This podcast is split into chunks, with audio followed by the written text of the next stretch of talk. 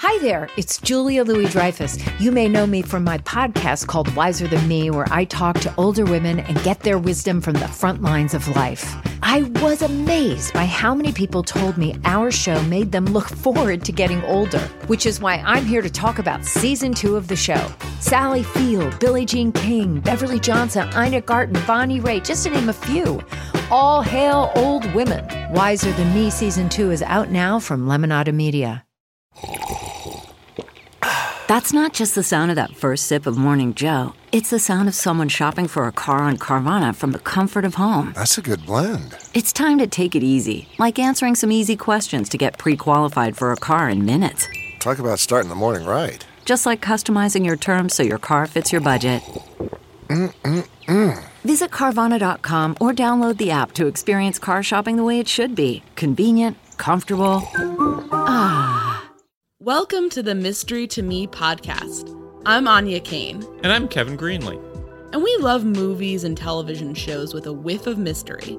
Mystery to Me will feature us riffing on murder mysteries, film noir, cozy detective stories, police procedurals, psychological thrillers, legal dramas, tales of teen sleuths, and more. Once we're done yucking it up about whatever we've just seen, we'll serve up our five star final takes on whether it's worth your time. If you're offended by silliness, profanity, political asides, canine related interruptions, and losers laughing at their own bad jokes, beware. Also, note that some of the stories we'll be talking about are pretty dark, and in some cases, exceptionally badly written. So, content warning for murder, violence, suicide, torture, rape, racism, misogyny, homophobia, transphobia, and bigotry. If there's a movie or show you'd like for us to talk about, email us at mysterytomepodcast at gmail.com. Our show's take on genre is pretty loosey goosey, so as long as your suggestion has some dash of mystery, we're interested in hearing about it. Spoiler alert! We're going to be discussing the entirety of this show or movie, spoilers and all. So if you want to be surprised, press pause, go watch the thing, then join us for the show. Now that you've heard our spiel, go ahead and polish off those magnifying glasses and slip into your favorite trench coat. Let's get mysterious.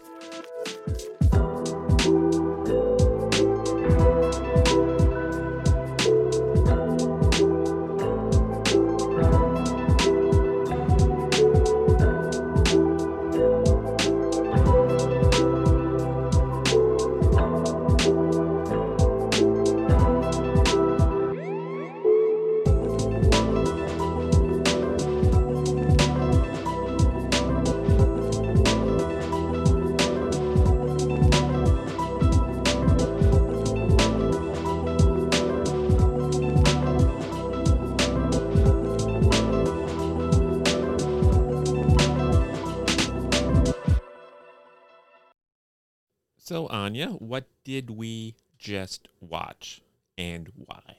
We just watched Friday the 13th, the series, specifically the episode Tales of the Undead that originally aired January 25th, 1988. And why? Why? Why? Why? Why? Why? That's what we- I've been asking. Why myself. did we do this? And the reason is friend of the show, great guy, Dr. Glenn Doyle, A professional man. a professional man with taste and, you know, a distinguished man. Man people turn to for uh, advice on how to lead their lives. And he, for some reason, listens to us jackasses to ramble about stuff. So he he he remembered the show from way back, wanted to see our take on it. So we watched an episode recently, and I hope I thank you for your recommendation. Also, if you want to recommend uh, any show to us that has just sort of a whiff of mystery, it doesn't have to be. Uh, we're, not, we're not super picky about our genre stuff. Please don't hesitate to send an email to mystery to me podcast at gmail.com. So, And the catch is you have to let us be mad at you afterwards. yeah, you gotta own up to this, Glenn, because what the hell? this was ridiculous. Okay, So the, now, when I first heard, when he first mentioned the show, I I'd never heard of it. State of blissful ignorance, and I assumed that it was based, it, since it was called Friday the Thirteenth, it had something to do with the well-known movie franchise which involves a serial killer named Jason Jason with the with the hockey mask of hockey mask fame. of hockey mask fame. But no, the, even though it shares a title with the movie, has nothing to do with the movies. Yeah, uh, the branding disaster, right? A branding disaster on their part. But uh, Glenn did tell us that when when he first told us about. It. So you you may have Do- blacked do that you- out. Do you want me to explain the premise? Do you want to explain the I'm premise? going to explain the premise. Should we call up Glenn and have him explain the No, premise? no, no. I'll explain the premise. I actually dug the premise, and I'll tell you why. So it's these two cousins, uh, by marriage. They're not actually related, so any of the kind of flirtatiousness uh, is uh, is explained away. Yeah, there's cousins on the show who have a flirtatious relationship. Have you had a flirtatious relationship with any of your cousins? No. How about no, you? No kissing cousins situation? How about you, babe? no. I saw the movie Kissing Cousins with Elvis Presley. I that sounds very cursed. So let's just avoid that. Elvis plays a double role in that movie.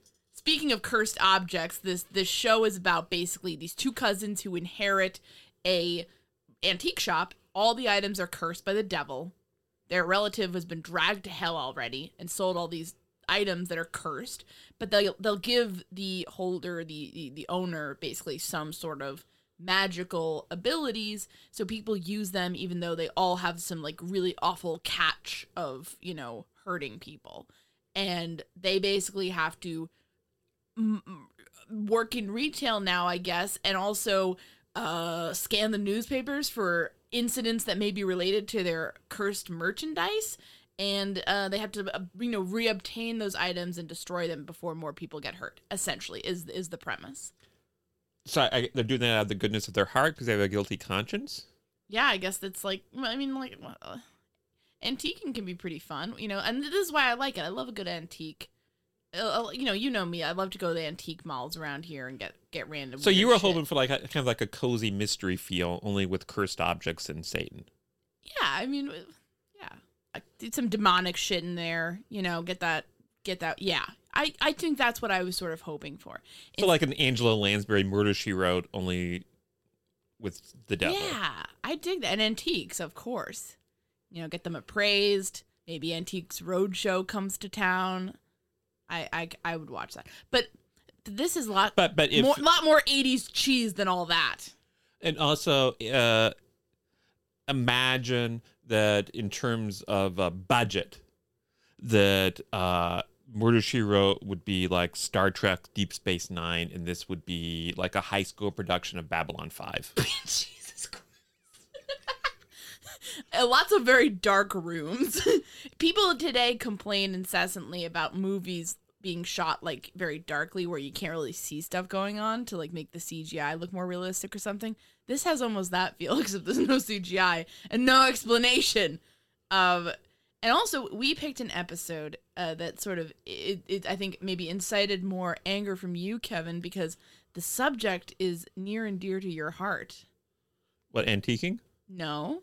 No, they're all about antiquing, Kevin. This one, Inappropriate relationships between cousins? uh, yes, of course, a topic that you deeply uh, have become deeply committed to ever since watching that Elvis Presley movie that I'm not going to ask about. You want to talk about it? No, I. it's like a Patty Duke show situation, only it's identical cousins with Elvis. So he plays a double role. So he's he's kissing his male cousin who he's identical to. Is he like a narcissist? It's not slash fiction. What are you talking about? Oh God forbid! Oh what what that that's that's bad. That that's more that's worse than them being straight cousins who are making out. Homophobic much? So you'd like to see a movie where Elvis makes out with himself? I didn't want to have this conversation. I was trying to swerve around the Elvis cousin movie. and you're just you're just gramming into it. we have to talk about it sometime. If you're not ready for it today, Clear the air. Save it for the next episode. It has to happen. I think we need a therapy session with Dr. Glenn after this. Talk through this awful Elvis movie that I'd never heard about before this conversation. We've never talked about kissing cousins. No, we thank God no. What about Kid Galahad? Clambake. I don't- no. It happened to the World's Fair. Oh, God. Girls, girls, girls.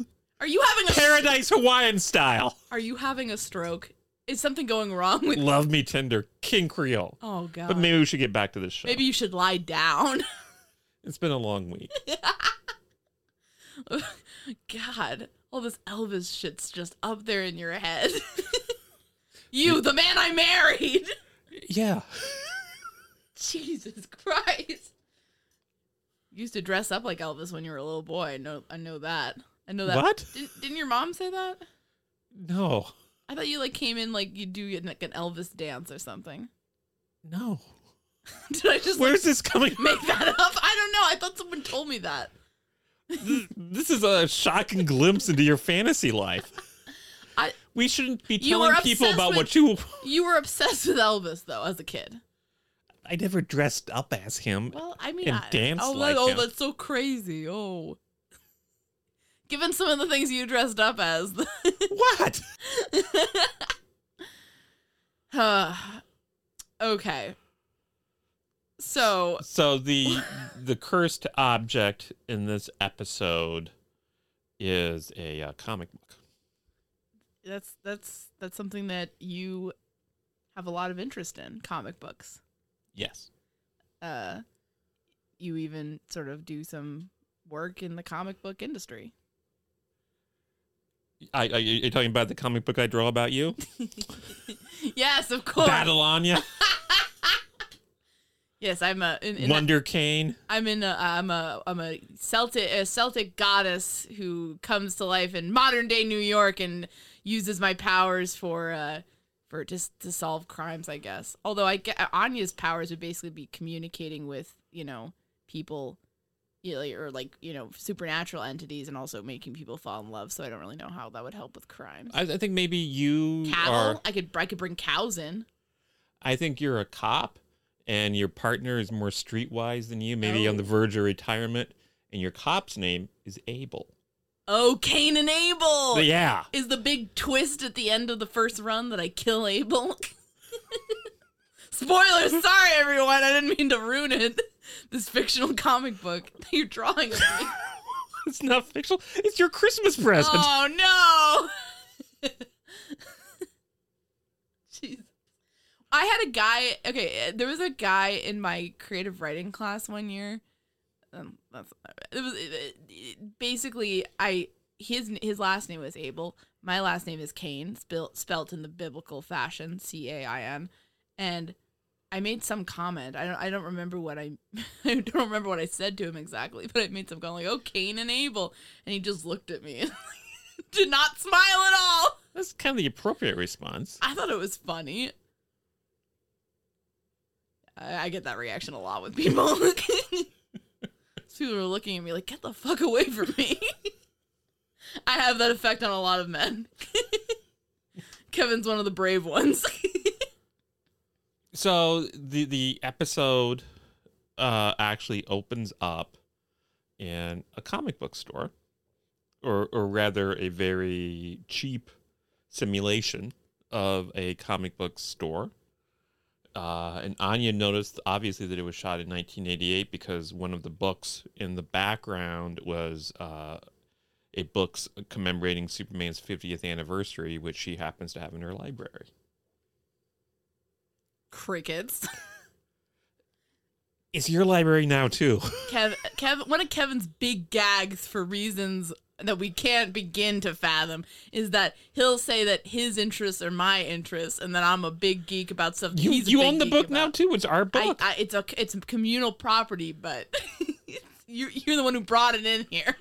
yes, I, I I bought it in 1988, the year this was filmed. You could have you you were probably one of the the kids in the background of this. you could have been a comic book guy number two in the store. You missed your big break. Uh, and like there's a guy shoplifting in the store or something, and, and to shoplift the comic books, he's like rolling them up and damaging them. Many a tear of rage welled into Kevin's eyes as he saw this.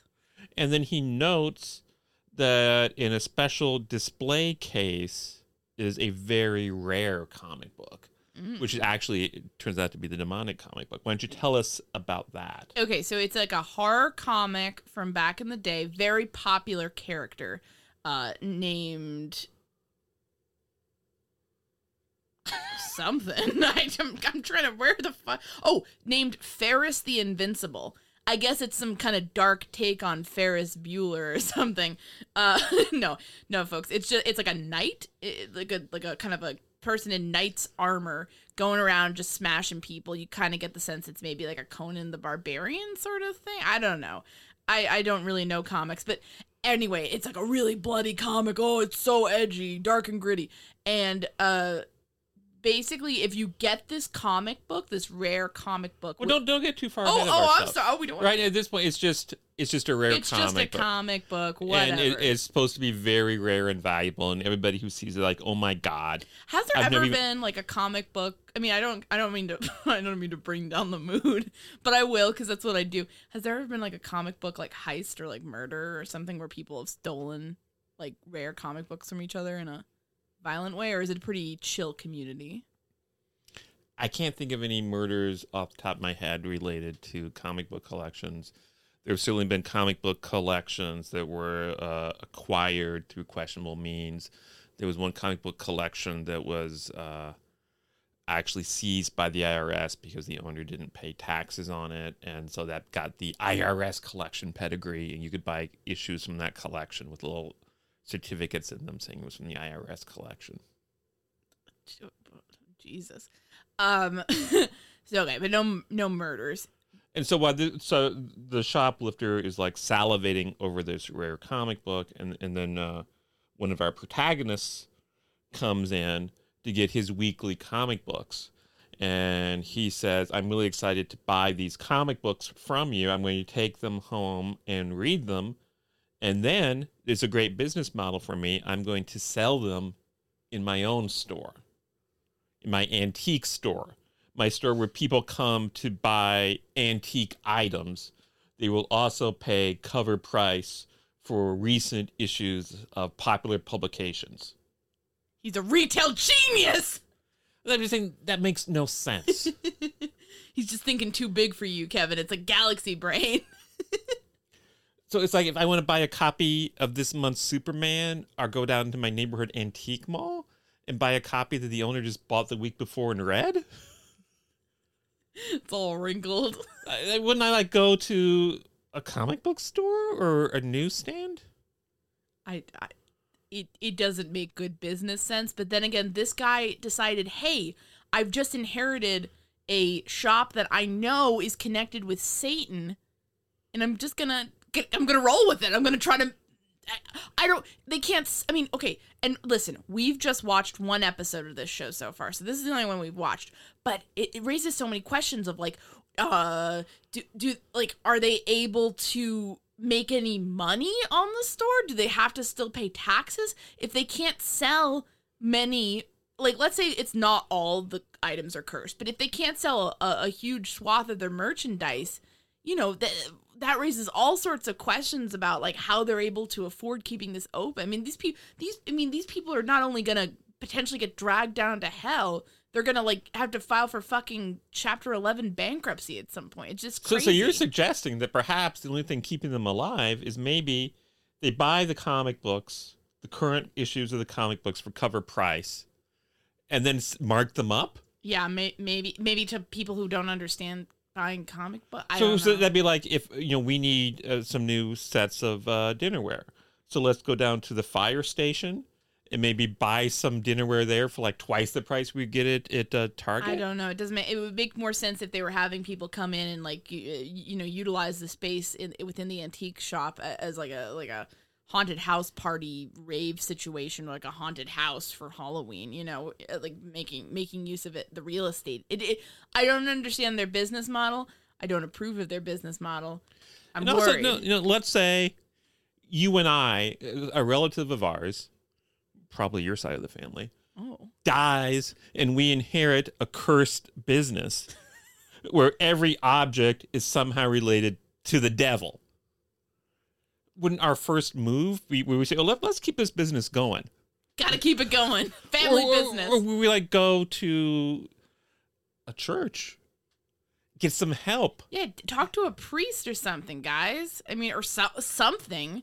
whatever faith, you know, just the, uh, maybe have a cup, maybe have an interfaith council come in and sort of like look at stuff and be like, how can we decurse Why, why take all this on yourself? I know they're just a couple of 20 something year old cousins who are not biologically related, so don't worry about the flirting. So, and then I think I'm worried about the flirting. you know, let's not even.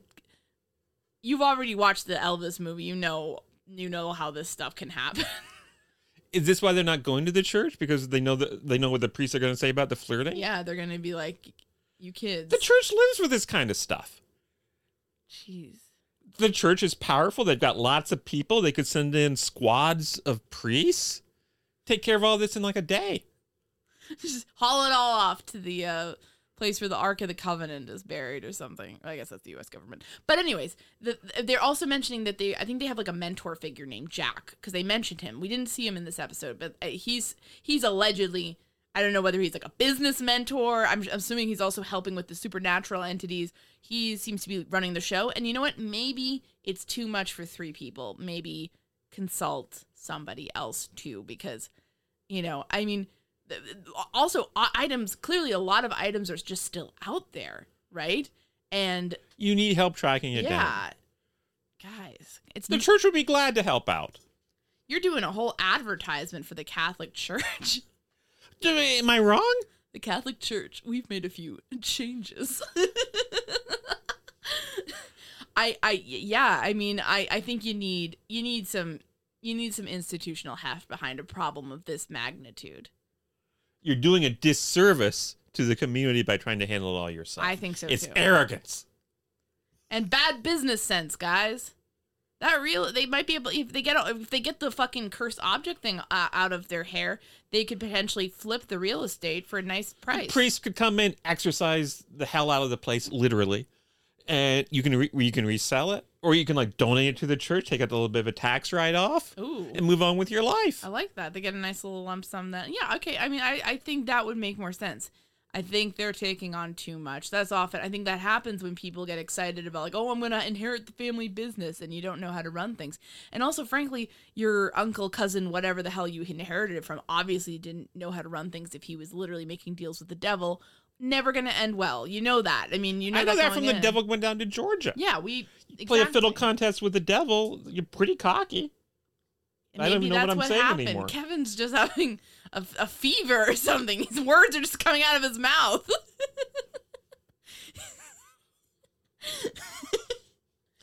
so this this comic is very very rare and everybody acts like it, it's amazing to even see it at all and so it's hard for me to think of a comic that would have that kind of a evoke that kind of reaction from people there's certainly rare comics I don't think it's, if you, if you're interested in seeing them, it's possible to go places and see them. I've seen a lot of rare comics. What's the rarest one? Uh, the most valuable comic I've ever seen in person would probably be Action Comics number one, the first appearance of Superman. There's certainly comics that have fewer. How much was it? How much does it go for now? Uh, let's look it up. It's certainly one of the most valuable comics out there. Uh, I would say also Detective 27, Amazing Fantasy 15. Is that one the Batman one, the the detective? Oh, on, yeah. I don't Did- know this shit. Detective Comics 27, Batman. That's what I said. You said Spider Man, didn't you? I said Batman. Oh, I said Amazing Fantasy. Play the tape, Batman. folks. I said Batman. I thought you said Spider Man. In any case, Detective Fucking Comics. rude. Oh, Áine. Kevin said, tipping his fedora. Milady. What a fake geek girl. Kevin's a gatekeeper, guys. Here's a story from uh, April of 2021. Uh, Action Comics privately sells for. Why don't you guess? How much do you think the most, the first ever appearance of Superman would sell for? Quarter of a million. Are, are you like trying to annoy me here? Are you trying to piss me off by by guessing low? Is that is that is this a bit? Be serious. Maybe I just don't think they're that worth that much. Uh, first ever. half a million. A million? two million? The first appearance of Superman. Two million dollars? No, no, no. Do I go up? Yeah. Five million. Now you're being ridiculous. It's th- uh, three point Oh two five million. God, Jesus Christ. Are these that rare? It's the first appearance of Superman. Well, if I saw something that was worth three million dollars behind glass at some like shitty comic book store, I'd probably be pretty struck by it too.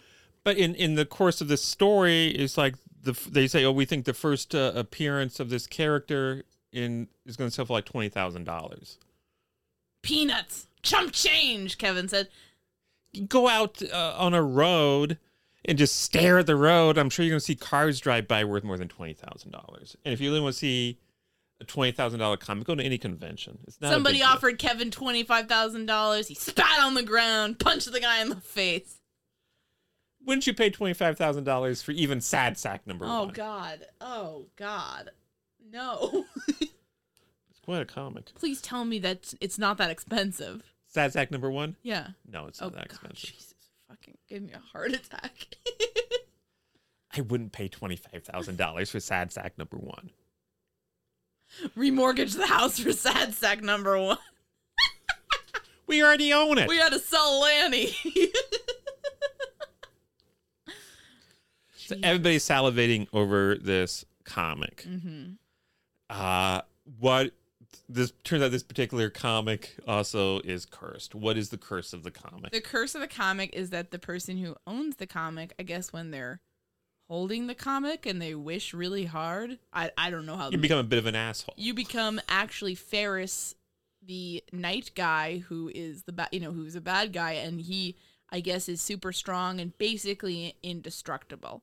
So you become this creature, uh, and and he you know you can go on a rampage and kill people. I guess Can you describe what Ferris looks like? he's he's like he's like imagine a knight, right? Like a knight, a medieval knight in shining armor, you know, with the black armor, kind of hulking around, big guy. so it sounds like you were a little bit more impressed with Ferris than I was. To me, it looked like uh, a kid in junior high. His parents had gotten a couple of things like maybe a TV or a bookshelf that came in big cardboard boxes. And the kid took the cardboard, painted it black, and f- put it on and said, I'm a knight. Well, you seem to have a lot of experience in this matter, babe. But, but you were impressed with The the time. Kevin got thrown in the dumpster by a group of group of local bullies in his knight outfit. I never dressed as Elvis, never dressed a yeah, that's what you want people to believe. I only dressed as You know, Elvis Kevin, when you asked me to. We're supposed to talk about fictional stories, not tell them.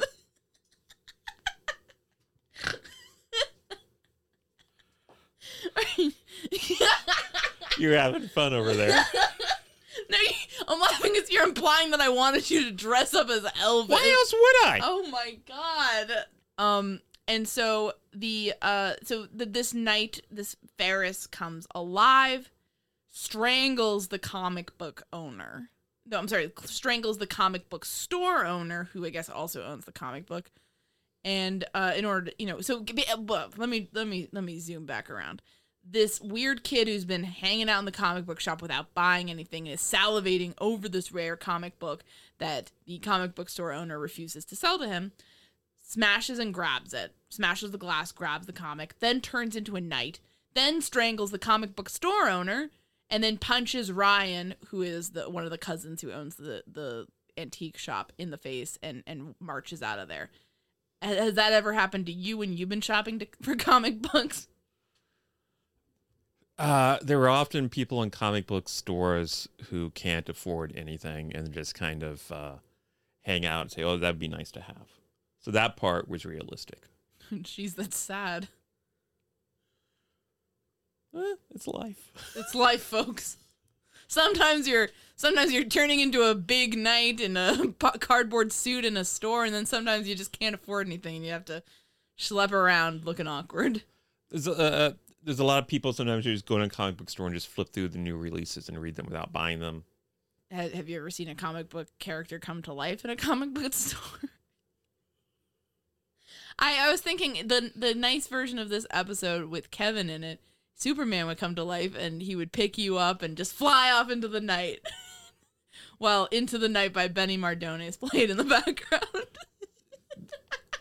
Only time uh, I saw a comic book character come to life in a comic book store was when we went to a comic book store and I saw Wonder Woman come to life when I saw you. Aw, oh, that's that's really sweet. I thought you were gonna talk about the time you saw Riker in public. Oh. so when I was a little kid, uh, way back in the day, uh, Marvel sent people dressed up as Spider Man and Captain America to come and make appearances at stores uh, to give comics to children. And I was a DC Comics fan, not a Marvel fan. So Kevin spat at them. I said, well, it's free comics.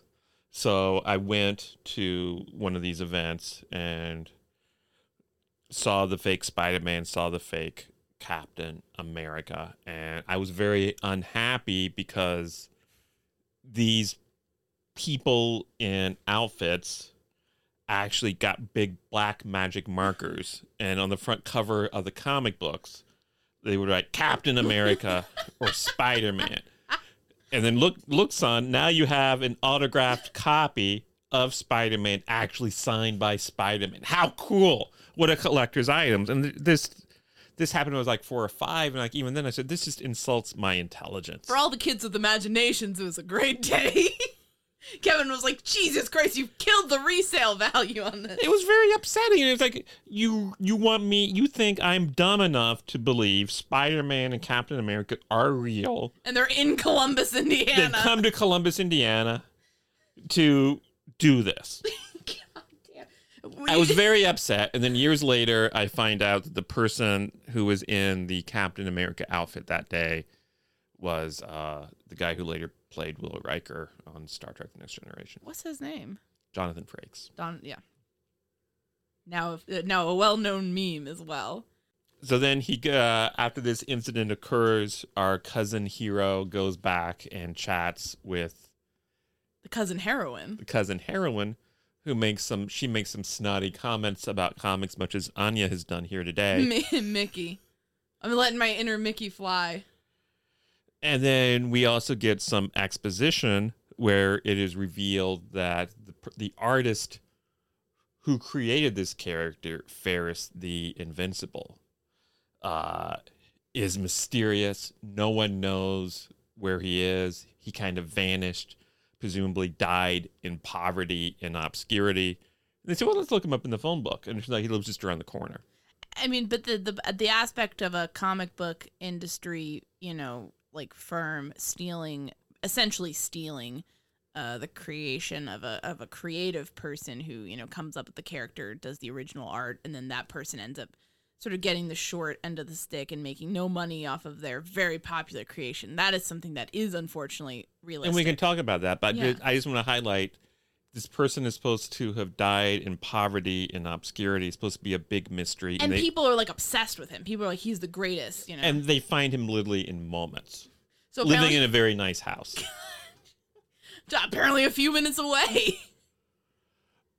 but yeah, most of uh, the comic book characters that uh, make millions in, in uh, movies today were basically uh, stolen from uh, their creators, and the people who did the creative work never got the uh, credit or the financial compensation to which they were entitled. Capitalism, baby. Yes, Um, but anyway, they find this guy. Uh, they he lives in a very nice house, even though ostensibly he he uh, died in poverty. lives in a nice house that becomes important later. Uh, And he yeah, also has a caregiver. yeah, he has a caregiver. Apparently, has awards that you said didn't exist until the 1960s. Uh, yeah, yeah. This comic book supposedly came out in the late '40s, and this artist tells the male cousin when he comes to visit, "I got the comic industry award for this, and I thought this would be a big springboard for me to make more money or whatever." And so that's ludicrous on multiple levels. if uh, the co- uh, awards for comics didn't really start in the 1960s with maybe the Alley Awards, and that was primarily given by fans, and they didn't really buy you any credibility in the industry. And the way to make money as an artist was not to do comic books; it was to go into advertising Mad Men, baby. or perhaps comic strips. So it just it just was ludicrous. He was a fool. J Star. J Star is the name of the old man comic book artist. played by uh, your favorite Martian, uh, Ray Walston. Oh. Yeah, I know what that is. Definitely know what that is. And he also, in the course of this, reveals uh, when I did these stories back in the days, I I did some scenes that got censored because they were too hot to print, and that they're on pages downstairs in my uh, basement. And if an artist who was very popular and iconic did scenes from stories in his prime, those would be worth a ton of money. a ton of money. Yeah. He also said he, in his prime, did a story about the death of his character, which the company never printed. And if the iconic artist who created a character did a story about the death of that character, I can't imagine why a company wouldn't print that. You could print it out of normal continuity, just that here's how one person imagines the end of it, and you would make a mint. Right. They, they I mean they all all of the uh big big companies did that frequently with their popular characters. if Steve Ditko did a story, The Death of Spider Man, Marvel would print it. If Jack Kirby did a story, The Death of the Fantastic Four, Marvel would print it. And also, these men, they made their money based on how many publishable pages they turned out. Why would they spend time drawing scenes they knew would never get printed because they were too hot to print? CarMax is putting peace of mind back in car shopping by putting you in the driver's seat to find a ride that's right for you. Because at CarMax, we believe you shouldn't just settle for a car, you should love your car. That's why every car we sell is CarMax certified quality so you can be sure with upfront pricing that's the same for every customer. So don't settle. Find love at first drive and start shopping now at CarMax.com. CarMax, the way car buying should be. This episode is brought to you by Philo. Do you love TV? Do you love saving money? Then Philo is your solution. Philo has shows, movies, and live TV for just $25 a month. You can even try it for free with their seven day free trial. No contracts, no commitments, no hassles, just a better way to watch TV. Never miss a minute of shows like the hit docuseries Where is Wendy Williams or classics such as Friends. If you can't get enough TV, then there's no better way to watch. Philo has more than 70 channels like BET, MTV, and AMC. And the best part, you can try it yourself with their 7-day free trial. Sign up today at philo.tv slash poppods. That's p-h-i-l-o dot tv slash p-o-p-p-o-d-s to get 50% off your first month. It, it raises a lot of questions. And also what el- what el- the other thing that raises questions is they actually have so that attempting to sort of fit the style of uh, like a comic book drawing in in within the episode so you like have a scene freeze freeze frame on somebody and then it'll turn into like a comic book version of that scene. And and i actually think that's kind of a cute idea because like i like it when sort of the like the storytelling matches the the content but these are so badly drawn. These are like uncanny valley badly drawn and uh they they like they're always the most boring scene. It- it- And also, they don't understand panel to panel progression, how it works on a page. Oh yeah yeah what they were like going backwards at one point right You, you- you're like, on a, let's say you have six panels on a comic book page, maybe in three rows of two. You'd go left, right, then you'd go down to the next row, start at the beginning, go left, right, go down to the third row, left, right. But here would go left, right, down, right, down, right. Which, if you can't visualize it, just trust me, it's dumb. also dumb or, or at least uh maybe dumb's the wrong word maybe just kind of ominous is when uh jay star is informed that his creation ferris has come to life he just starts randomly cackling like it's the most hilarious thing he's ever heard. And Ryan's kind of like, all right, and then leaves. So we know that this J Star guy is uh, maybe a little bit, little bit batty. Do we? Because if somebody came into your house who you never met, had no reason to judge whether or not they were a credible reporter, come to you and say, you know, Áine, remember that story you wrote when you were in high school about a wacky character? Guess what? That wacky character has come to life. The Beatles have come to life. well, two of them Well, are still alive. So Wouldn't you like laugh in their face and send them on their way?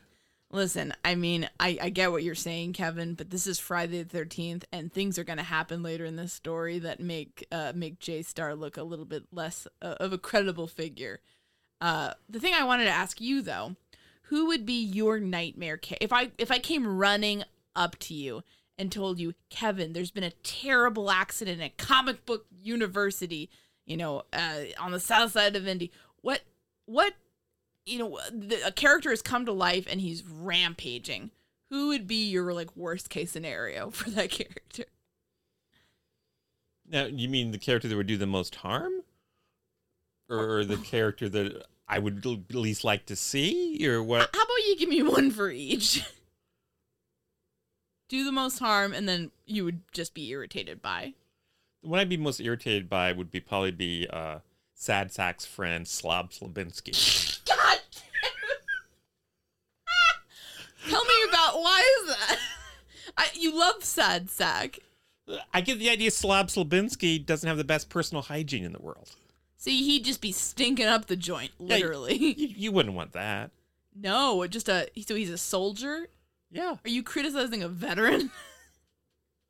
You want to hang out with Slob Slobinski? His name sounds, yeah, slob. That's so he he's the one you would be annoyed by. And then in terms of doing most harm, do you, do you mean like violence or just like most societal harm? Like if Lex Luthor comes to life, he could probably just come and maybe found a major corporation that uh, dominates the retail world and crushes all of its competitors. D- didn't you? Oh no! oh Uh, jeez, I think that might have already happened. oh no, maybe we should move on. Uh, Which comic book characters would you most uh, fear? Um, I guess I don't think I know enough about comic books to really give it give like a damage report. Uh, in who's I guess whoever whoever is the meanest and most powerful villain would probably be like the Joker. Like when you think about the Joker, he's just like a jackass who like he thinks small. He's not going to conquer the world. He's maybe going to like rob a bank, as far as I understand it. So like I feel like you want you you would be more concerning like a big And, big and- guy and your, your knowledge of the Joker is primarily based on the 1960s TV show. and the two Scooby Doo uh, episodes. I, I think it's a stupid character. I'm sorry. Every now he's always like this edge lord. Everyone's oh it's the Joker. Uh, and I'm just like oh, I can't respect that. It's a clown. Okay, l- let's then expand the playing field. Which character in all of literature or art would you most be unhappy about coming to life in a comic book store? Is it comic book character? Doesn't have to be any character. Has to come alive in a comic book store, but doesn't have to be a comic book character. anything with like a big spider. Uh, Shelob from uh, Lord of the Rings. I don't like spiders; they freak me out, and that's a big spider. And I just, I would say pass on that. Don't want them getting out there and doing whatever they do. Okay, I, I'll take you. I've, I've never read Lord of the Rings, so yeah, I'm not familiar be with that, that character. would be that that that mm, get them get them out. And then you know I don't like it wouldn't. I I scary characters. A- any of the characters from Glee, honestly, they're just awful, awful characters, awful people. You wouldn't want them getting out and singing it. You know, just mm. Glee, Glee or Shelob. That that would be my pick for ones I wouldn't want to come to life. Who would be like the super villain that would be most damaging to the world though? Would it be Lex Luthor? in a, a real world situation, the most damaging villain would be someone who's who is intelligent and whose villainy isn't most apparent at first. Like someone goes and robs a bank, uh, goes and commits a major crime, they're Yeah. revealing themselves. So you'd want somebody who can operate uh, behind the scenes and who is smart.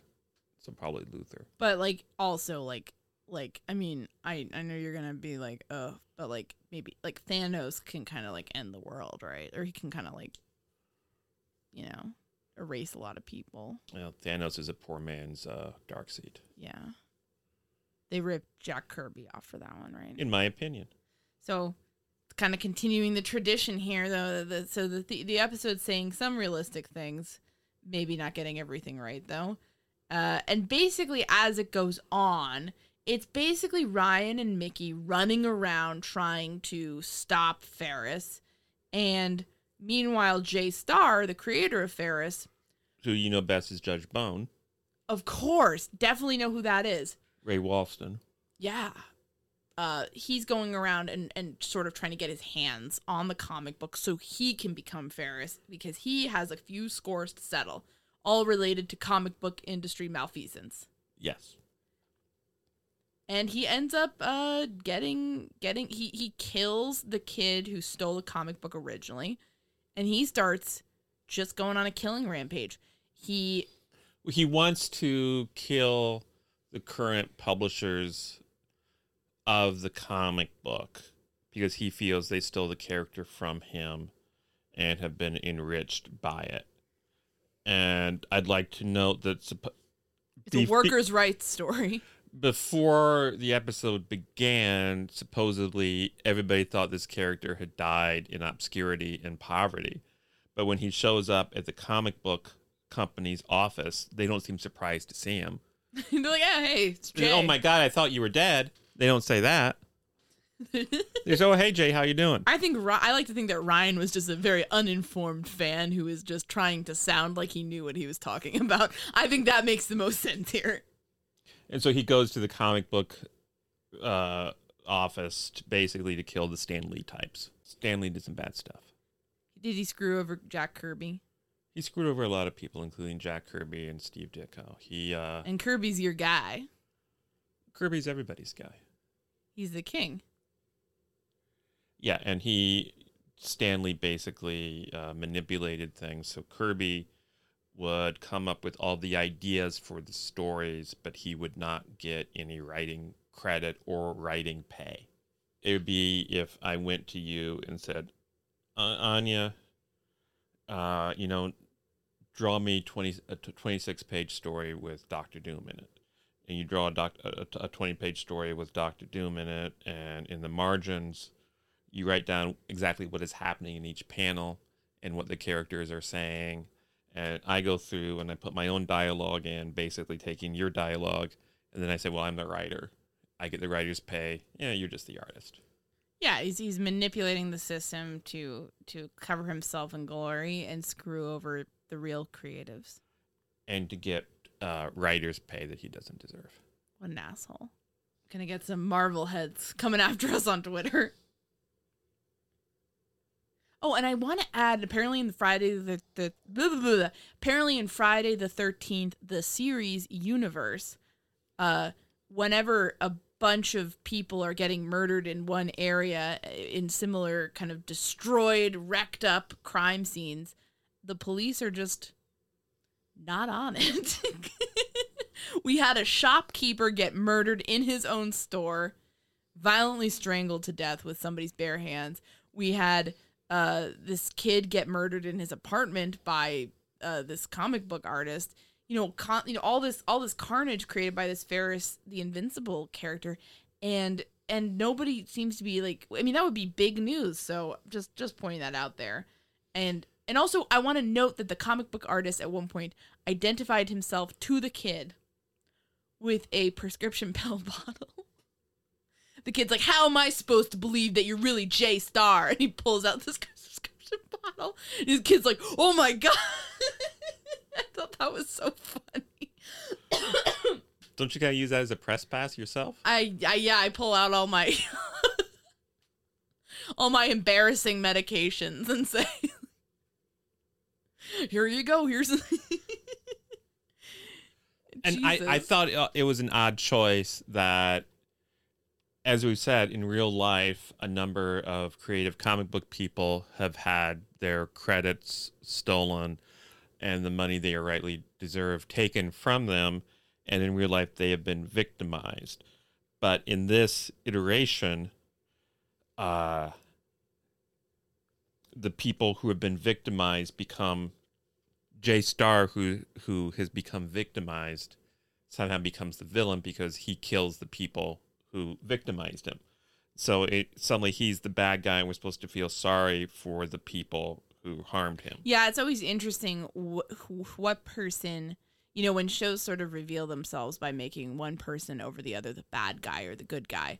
And it's like, you know, I mean, I mean, as far as I know, no comic book artist ever killed anybody over the shit that they had to go through. Like the the villains were these big companies and the figures within them who manipulated the system in order to make a shit ton of money while screwing other people over. And and that's the extent of it. And like maybe like you know, i- i- i- you know, in in the course of a short kind of horror and thought, you know, kind of you know wacky series like this, you're not going to be able to have enough depth to these characters to really tell an interesting story for this. So like, you know, it, it, pe- people kind of end up taking the moral of like, oh well, you know, those poor those poor uh, company executives. Yeah, I mean, if you want to do a story about people who've been victimized by their bosses, let's make the people who've been victimized by their bosses the sympathetic ones, and let's make the people who who have victimized them uh, the bad guys. And you could do a kind of a horror story with comic books because vampirism within the industry is an actual documented thing.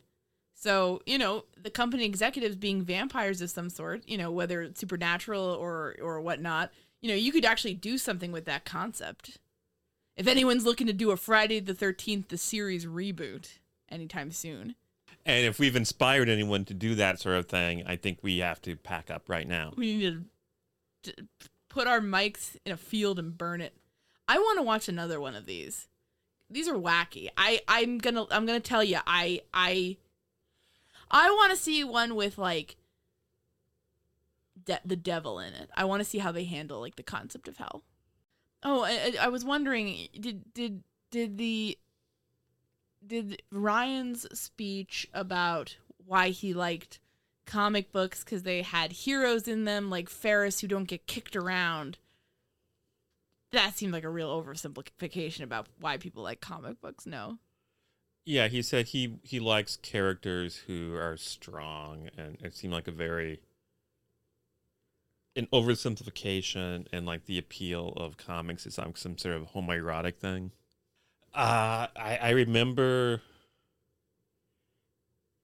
the eroticism in comics is certainly something that is turned up a lot. The women are hypersexualized, the men are hypersexualized. But I don't think You all are a bunch of fucking pervs. I, I remember when I was in college and in my English class, we had to uh, read Beowulf, which is, everyone knows is an awful poem. Never read it. You haven't missed a thing. And as part of our, our study of it, the professor said, Oh, here's something strange. DC Comics actually did uh, a comic book series based on Beowulf. And he held up one of the covers from Beowulf and he just stared at it in like silent disgust. And he said, Wow, that's really homoerotic, isn't it? Okay, picture this. It's Friday afternoon when a thought hits you. I can spend another weekend doing the same old whatever, or I can hop into my all new Hyundai Santa Fe and hit the road. With available HTRAC, all wheel drive, and three row seating, my whole family can head deep into the wild. Conquer the weekend in the all new Hyundai Santa Fe. Visit HyundaiUSA.com or call 562-314-4603 for more details. Hyundai, there's joy in every journey. Okay, picture this. It's Friday afternoon when a thought hits you. I can spend another weekend doing the same old whatever, or I can hop into my all new Hyundai Santa Fe and hit the road. With available HTRAC, all wheel drive, and three row seating, my whole family can head deep into the wild. Conquer the weekend in the all-new Hyundai Santa Fe. Visit HyundaiUSA.com or call 562 for more details. Hyundai, there's joy in every journey.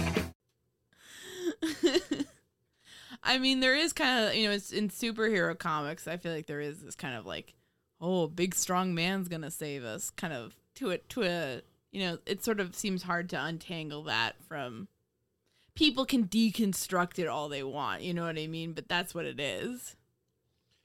Do you think part of the reason I read comics is because I have a desire to? I'm a Clark Kent wanting to be a Superman, wanting to take over and defeat all my enemies. Uh, I don't. I I think you probably just started reading them when you were a kid and you just got into them. I think you enjoy Superman in particular because that's Kevin's fave. Uh, because Superman people think of as like, oh, he's so straight laced and and like kind of clean cut, and he's not like a, you know, he's kind of truth, justice, in the American way. But but I think what appeals to you is that in the background, a bunch of really dumb, really bizarre shit is constantly happening, and it's just bizarre. And like you know, people are getting you know Jimmy Olsen's getting turned into you know, a Martian or you know whatever the fuck is happening half the time, and and like that I think appeals to you. The the the the oddities of the whole thing. Yeah, I think that's fair.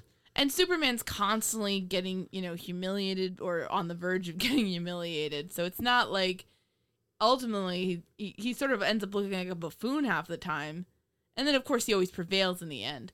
But it's not like he's just kind of this, you know, like everyone respects him. You know, he's, he's either getting humiliated as Clark Kent, where people are like, oh, Clark, you're just a fuck up. Get the fuck out of here, you asshole.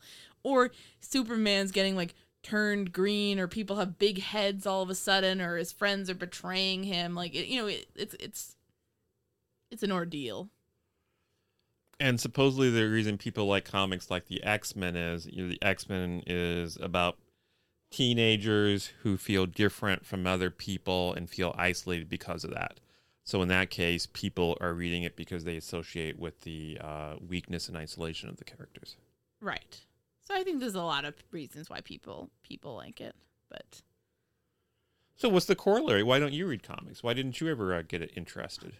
i don't know it just they always seemed kind of like uh it it frank may, maybe it just seemed like it was for boys or i you know as, as a little girl i remember I, I pointedly didn't like star wars because i thought that was for boys so i was definitely playing up the gendered uh, merchandising in our society for some reason um you know and then like i think just you know, it was like I wanted to read Nancy Drew books. I wanted to read like mysteries and or you know Hardy Boys. So you know, I, I was I was reading books that were more for boys in that sense. But I just I had I guess it's like I I think I was very much I I know what I like.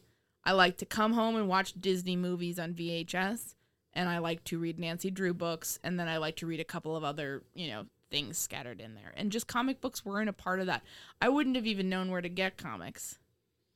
And you say that, and ironically enough, your father was a comic book collector. not I mean not that he never talked about that as far as I remember. Uh it, it, yeah, it just didn't seem like something that you know, it's it's weird. Like I like cartoons. Like I like watching uh, you know, like right? So like that, you know, the images, but and I like books, but it's like the kind of in between thing I didn't really just get into. W- w- yeah, so I'm curious why wouldn't you, if in theory you'd come across comic books with the Disney version of Pocahontas or the Disney version of, of Hunchback or whatever else you were watching, Yeah. would you have enjoyed those? maybe you know uh watching those like animated movies were such a sensory thing too because like there's songs and there's like all this cool animation that's moving in front of your eyes and there's like sounds. So like i really like that. I think i also thought like oh super like, like you know it's like what am i gonna get out of this story? You know like like like nancy drew i know she's gonna go in she's gonna solve a fucking mystery it's gonna be some sketchy shit with counterfeiters or whatever the hell. Like you know, like I don't think I really knew like what would what would a Superman story entail. And honestly, I probably would have been turned off by all the kind of like crazy shit happening in the background in some of those stories. Well, by the time you would have been old enough to read in comics, I think the Superman stories were like really heavily serialized and oh. probably Oh. would have been hard to get into. Been different from the ones back in the old days. Yeah, I wouldn't have known how to start either. Like, and you know, it's like no one was like, you know, no one was like, oh, let me get you into comics, you know. So I was I, like, I just that wasn't what I was around, so I just don't think I'd ever really.